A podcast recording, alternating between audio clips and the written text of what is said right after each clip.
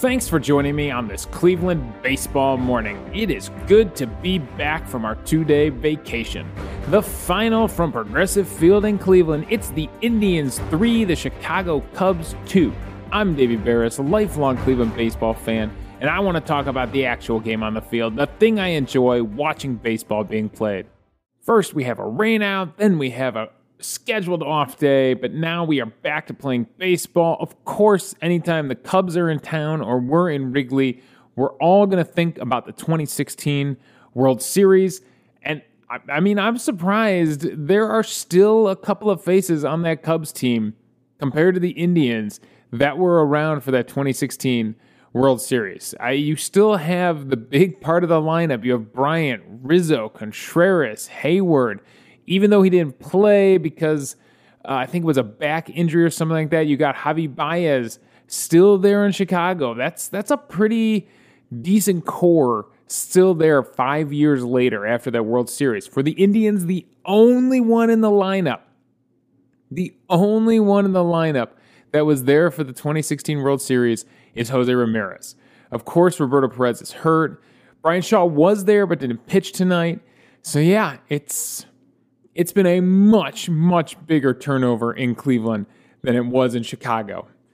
All right, I'll let you in on a little bit of a production note. This is not being recorded in the morning. I have an incredibly early morning on Wednesday morning, so I'm actually recording this the night before. The game just ended. I'm dropping down this podcast, and when that happens, a new segment on the show. This is now Cleveland Baseball Nightly. I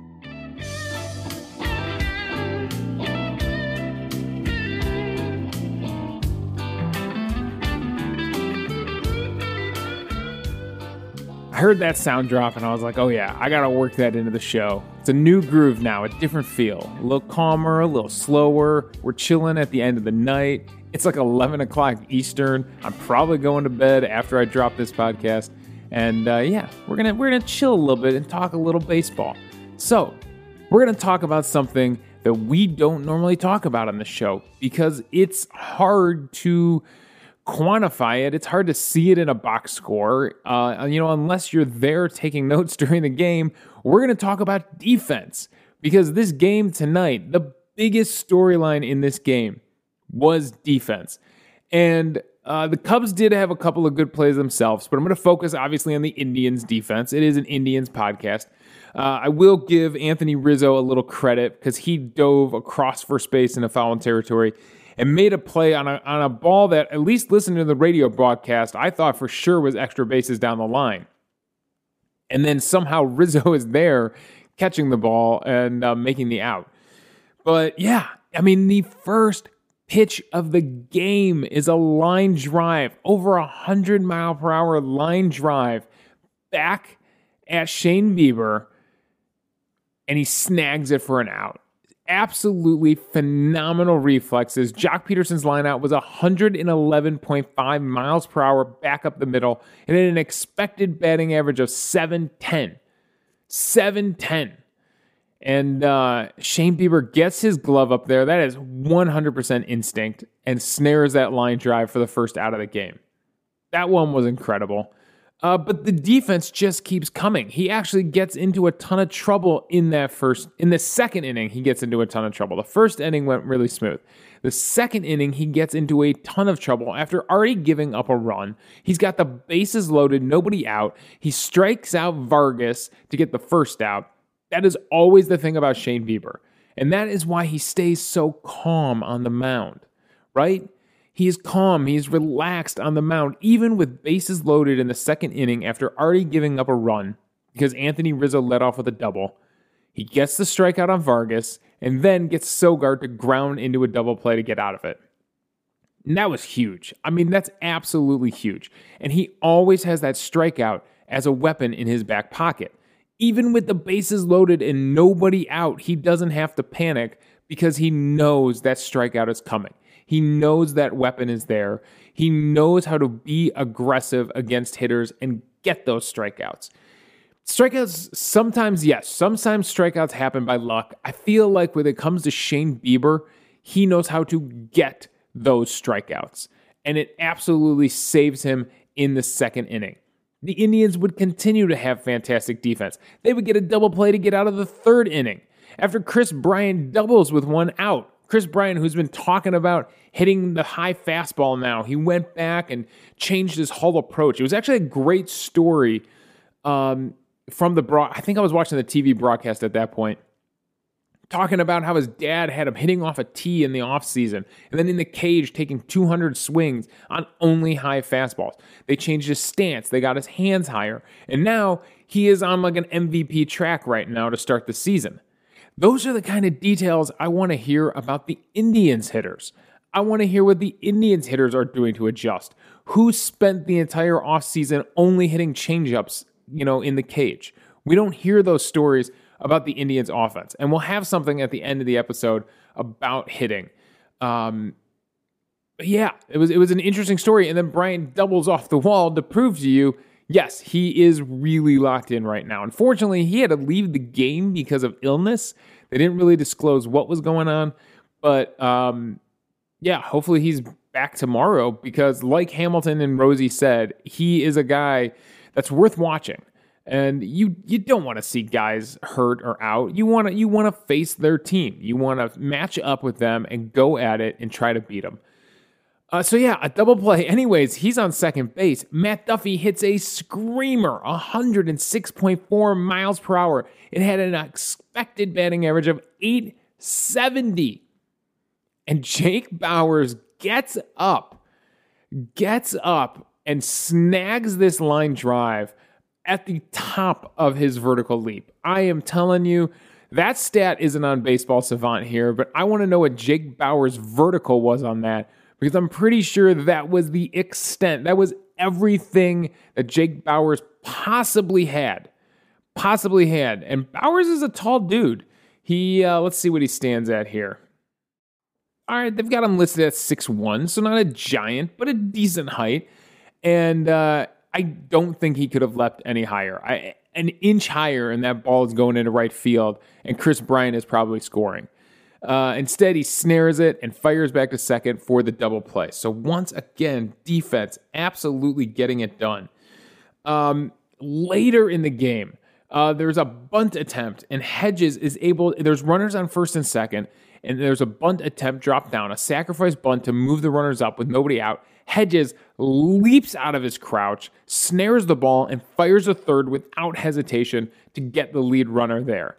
That was a huge play. That was an absolutely huge play. And the Indians are able to get out of that jam. I believe that was the fourth inning. I believe it was Bodie trying to bunt. And then Hayward grounds out. And again, the strikeout. Again, he gets Vargas to strike out. And that sets up the Indians to score their first run in the bottom of the fourth inning, which we will come back around to because we still have more defense to talk about. Then in the seventh inning, while Bieber is fighting to stay in this game, he's absolutely battling. He's up over 100 pitches. Again, the defense picks him up. This time, it's a strike him out, throw him out, double play. One of the most fun double plays in baseball. Joc Pederson had led off the inning with a single, and then Martini works into a full count, I believe, and Pederson keeps going on the pitch, and I believe Martini fouls one off. Yes, he actually fouls two off. He fouls off two knuckle curves that were both down before finally going down to the high fastball, a four-seamer at 92.4 miles per hour, up and away. So, yeah, he had been pounding the knuckle curveball in there. In fact, the last six pitches had all been knuckle curveballs, and we will get to that in a second. Finally goes back to the four-seam fastball, gets him to swing through it, and then Hedges, man, he is really good behind the plate. He fires down and gets Joc Pederson trying to steal second. So a third double play for the Indians. And then Clase in the ninth inning, the last batter of the game. After two batters at Pederson and Martini had singled off of him. Remember, Martini is the one who came in for Kris Bryant when Kris Bryant wasn't feeling well. And then Matt Duffy, their number 3 hitter, which in this lineup, I'm shocked We'll have to dig in more to Matt Duffy and who Matt Duffy is and some of these hitters, some of these names in this Cubs lineup maybe for tomorrow's show, because I don't know who half these guys are. But Matt Duffy is hitting third for the Chicago Cubs, and he's having himself a pretty good season. He's hitting .297 with a .738 OPS. So, yeah, he's having a pretty good season so far. And going up against Clase, and Clase was throwing hard tonight. Clase was just letting it rip, over 100 miles per hour. He does throw him one slider in this bat, but just kept attacking with the cutter, throwing it high too. Against Duffy, he was throwing it up high, and Duffy, it's strange you'd think a high cutter, a high fastball wouldn't be a ground ball pitch, but it could be the hitter going up there trying to get it, you know, misreading that and actually going too high and driving that ball into the ground, putting topspin on the ball and driving it into the ground. And, you know, think of a tennis shot, right? You put that topspin on it to get the ball to dive once it crosses the net.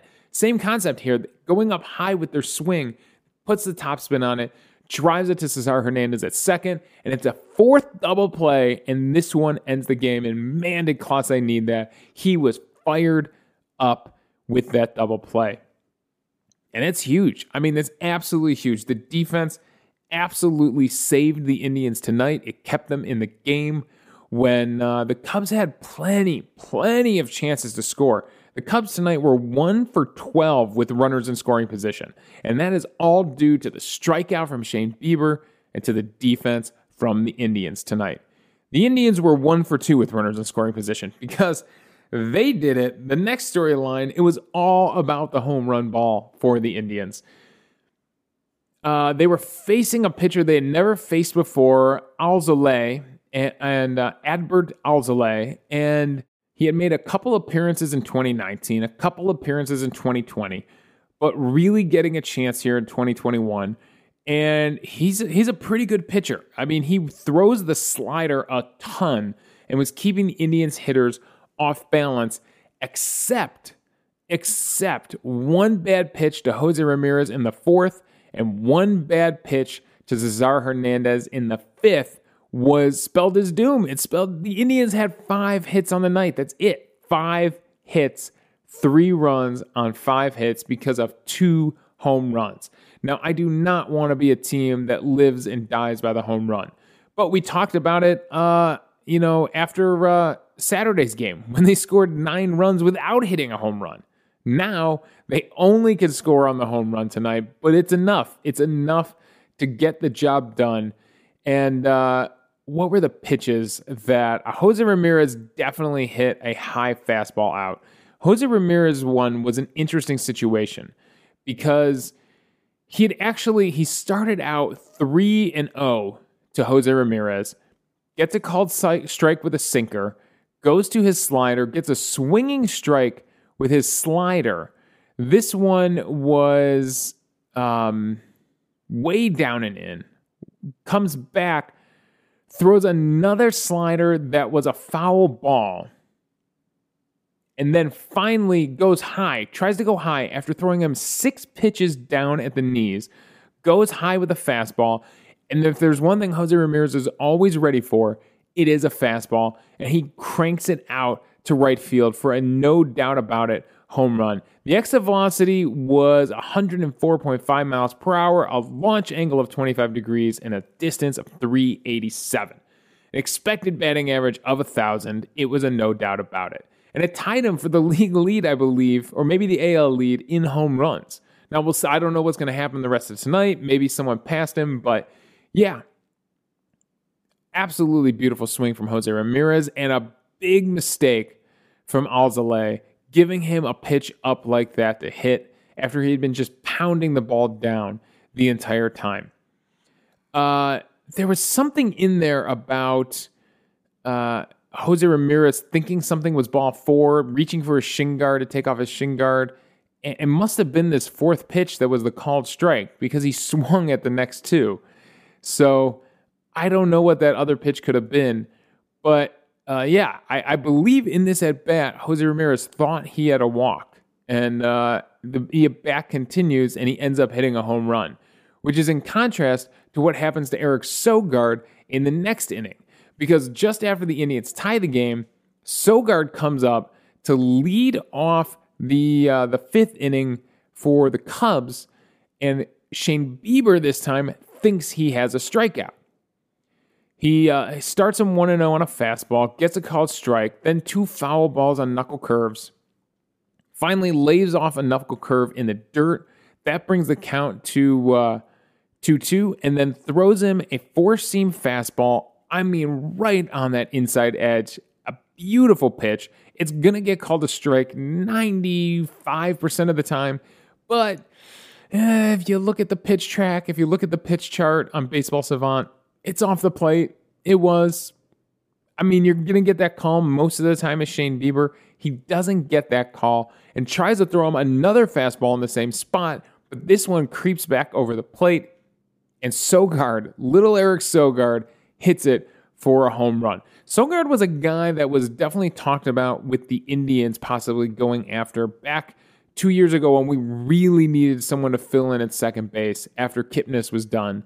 I remember his name in the offseason leading into the 2020 season, and instead we got Cesar Hernandez. Well, Sogard played with Milwaukee that season, and now he's with the Cubs and gets a home run off of the reigning Cy Young winner, Shane Bieber. But don't worry, because the Indians come right back. Like I said, all we can do is hit home runs. This time, Cesar Hernandez does it on Alzolay's best pitch. He threw him his best pitch. The only problem is he threw it up a little bit. He had already thrown him one in that spot for a called strike. He had thrown him two more sliders down. One was a swinging strike. One was too low, was a ball. He throws him a sixth slider. He threw him four sliders in a row to end the at-bat. And the last one was up in the strike zone at the belt, and he unloads it 103.8 miles per hour, 401 feet for a home run. And Cesar Hernandez does not hit many, no doubt about it, home runs. He is definitely a doubles hitter. And we saw a couple of those from him in spring training, I feel like, but the ball always flies out in Arizona. We don't see many, no doubt about it, home runs from Cesar in the regular season. And this one was huge. Andrés Giménez was on base, and it's a two-run home run to give the Indians the lead. And that's it. That's the scoring this game. Everything else came down to pitching in a battle between this young starter for the Cubs, Alzolay, and can we say veteran Shane Bieber? I mean, if he's the veteran of his pitching staff, so I think we have to. I mean, it's absurd for a guy to be a veteran this young, but he's been battling for a really long time. He's been in the spotlight for a really long time. And yeah, he feels like a veteran now. Looking at the player breakdowns, looking at the pitching breakdown between the two of them, the battle between the two of them is kind of my last storyline, because Shane Bieber really had a battle today. It did not seem like he had a feel for his slider. It did not seem like he had a feel for his fastball even. He didn't throw a changeup today. He threw the knuckle curve a ton because it was the only pitch that was working for him. And it could have been the Cubs' approach. The Cubs were very aggressive early in the game, especially against the fastball. And the fastball got hit hard a couple of times, including the very first pitch of the game. So he definitely went to the knuckle curve and went, look, this is the only pitch that is working for me. It's the only pitch I can locate right now. And it's the only pitch they can't hit. So I am going to lean on this darn thing. And he got 9 whiffs on it. He got 9 called strikes on it. It's good for a CSW of 35%, which I think league average, or if a good level of CSW based on this season was around 30%. So if you're above 30% CSW, you're doing pretty good. He was 29 total on the day, 29%. But on that individual pitch, the knuckle curve, he was at 35%. Threw it 52 times. As opposed to the four-seam fastball, he only threw 41 times. Alzolay, on the other side of this thing, threw the slider 44 times. Threw his hard sinker, which he can get up there at 95. He was averaging 92 on it, so it works like a fastball. He threw that 38 times. And his four-seam fastball, he only threw it 8 times, and the changeup he threw 4 times. The slider, He was up at a 48% CSW on his slider. On 29 swings, the Indians whiffed 15 times. That's 52% were whiffs. More than half the time they whiffed on that pitch. That is incredible. Like I said, a 48% CSW. His total CSW on the day, everything else was a little more average, was 35%. So that is the battle there. And it just felt like, looking at the illustrator, it just felt like Shane Bieber threw a ton of pitches in the strike zone. I mean, that's why he was getting hit so hard. He was in the zone. It was getting him strikeouts. He got his 8 strikeouts, 20 games in a row now with 8 strikeouts. But yeah, he threw a ton of pitches in the zone. All his fastballs, a lot of his fastballs are in the zone, on the plate. And they were getting hit hard. The curveball, he was missing with a little more, but even the slider, he couldn't keep out of the center of the plate. He threw a bunch of sliders that were definitely hittable pitches. The curveball, he was dropping. He was still dropping the hammer on the curveball, and that saved him a ton. So in the end, it's a great battle between the two pitchers, but Shane Bieber is able to come out on top. His final line, 6 2/3, 9 hits. He did get hit hard. He gave up, let's see here, the Indians pitching gave up a total of 11 hard hits. He gave up 9 of them, as opposed to Alzolay, who gave up only 8 hard hit balls. So, like I said, they were both battling out there. Bieber, 6 2/3, 9 hits, 2 earned runs, 3 walks, which is unusual for Bieber. They did work him into some full counts, and 8 strikeouts to keep the streak going, 121 pitches. Do you feel like Terry Francona kind of left him out there just to get that 8th strikeout, just to keep that streak going? I'm surprised he went 121 pitches this early into the season. Francona said in the postgame, it's not going to happen very often. Alzolay, 6 innings, only 5 hits, 3 earned runs, though, because of the 2 home runs, no walks, 6 strikeouts on 94 pitches. So yeah, it was a heck of a battle between the two pitchers. For the rest of the Indians' offense, Franmil Reyes was ice cold tonight. Eddie Rosario was ice cold. Naylor did have a good hit in the first. Harold Ramirez, I think also, he had 3 hard hit balls, but only 1 hit to show for it. Giménez got on and was able to score that run, so that's huge. And Hensch was 1 for 3 on the night. But I got to give MVP for the day. I mean, normally we give it to Shane Bieber every time he starts, but he was really battling tonight. He was really fighting and struggling out there. It was not a classic Shane Bieber start. So I'm going to give MVP for the day. He was only 1 for 4, but it was the hit of the day. It was the 2-run home run to put the Indians ahead. And I'm giving MVP of the day to Cesar Hernandez. It was a huge hit, a 2-run home run. And Cesar Hernandez did have 3 hard hit balls on the day. Exit velocity, 95 miles per hour plus. But they only has 1 hit to show for all that. But it was the big one. It was the important one.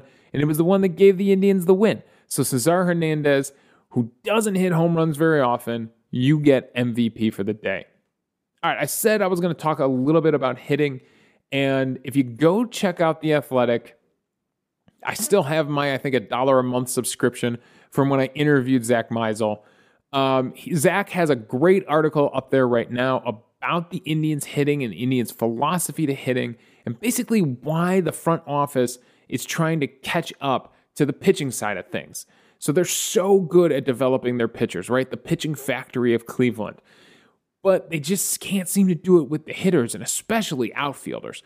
And man, when he starts listing off names of, number one, all the outfielders that the Indians have drafted that have either flamed out or been traded away or just haven't made it yet, and then all the names of the outfielders that they've signed to try to fill those gaps until some of those hitters can develop, I mean, these names will be a blast. Marlon Byrd and Cargo and just all these guys that they've brought in hoping to fill the gap in the outfield.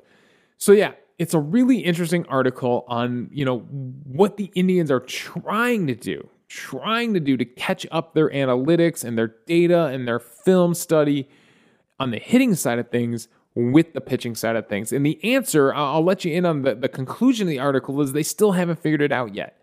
And apparently nobody in baseball has figured it out yet, because Major League batting average across the league is ridiculously low. It was like 234, I think, going into yesterday's games or something like that. So yeah, it's insanely low across the board. Pitching, this is the year of the pitcher again. Like, we've gotten back to the year of the pitcher from the 1960s. So something's probably coming. Something like not allowing shifts or moving the mound back, or there's probably something coming from Major League Baseball to try to generate more offense, because the pitchers are just that much further ahead than the hitters across the board. Believe me, it is not just in Cleveland, although it's pretty rough in Cleveland right now. But it was enough for the Indians to win. So go check out that article on The Athletic if you subscribe, or you have a friend or a sibling with a login account. You know, go check out that article and you'll understand a little bit about what's going on in the front office. We're not having the success that Kris Bryant is having by, hitting off the tee and his swinging at high fastballs all off season. There were no stories like that in his article. So whatever these Indians are working on, hopefully our analytics department, the smartest guys in the room, are able to finally figure something out to let these talented ball players figure out how the heck to get some hits. All right, that's all my thoughts. Thanks for joining me on this Cleveland Baseball Nightly. The final again from Progressive Field, it's the Indians 3, the Cubs 2. We got some day baseball tomorrow. It's going to be Hensch's is going to get his start. He because of the snow out, rain out, he gets pushed back. He's going up against Davies for the Cubs. We'll be back to talk about that. You can follow me on Twitter at Davey Berris. You can email the show at clevelandbaseballmornings@gmail.com. Let me know your thoughts on the game, and we'll discuss them on the show. Also, I'm hosting this podcast on Anchor, so if you go to anchor.fm/Cleveland Baseball Mornings, you can leave a voicemail for the show. We'll play them back on the air, respond to your thoughts, and we'll have a fun conversation amongst the fans about baseball. So thanks again for joining me on this Cleveland Baseball Nightly.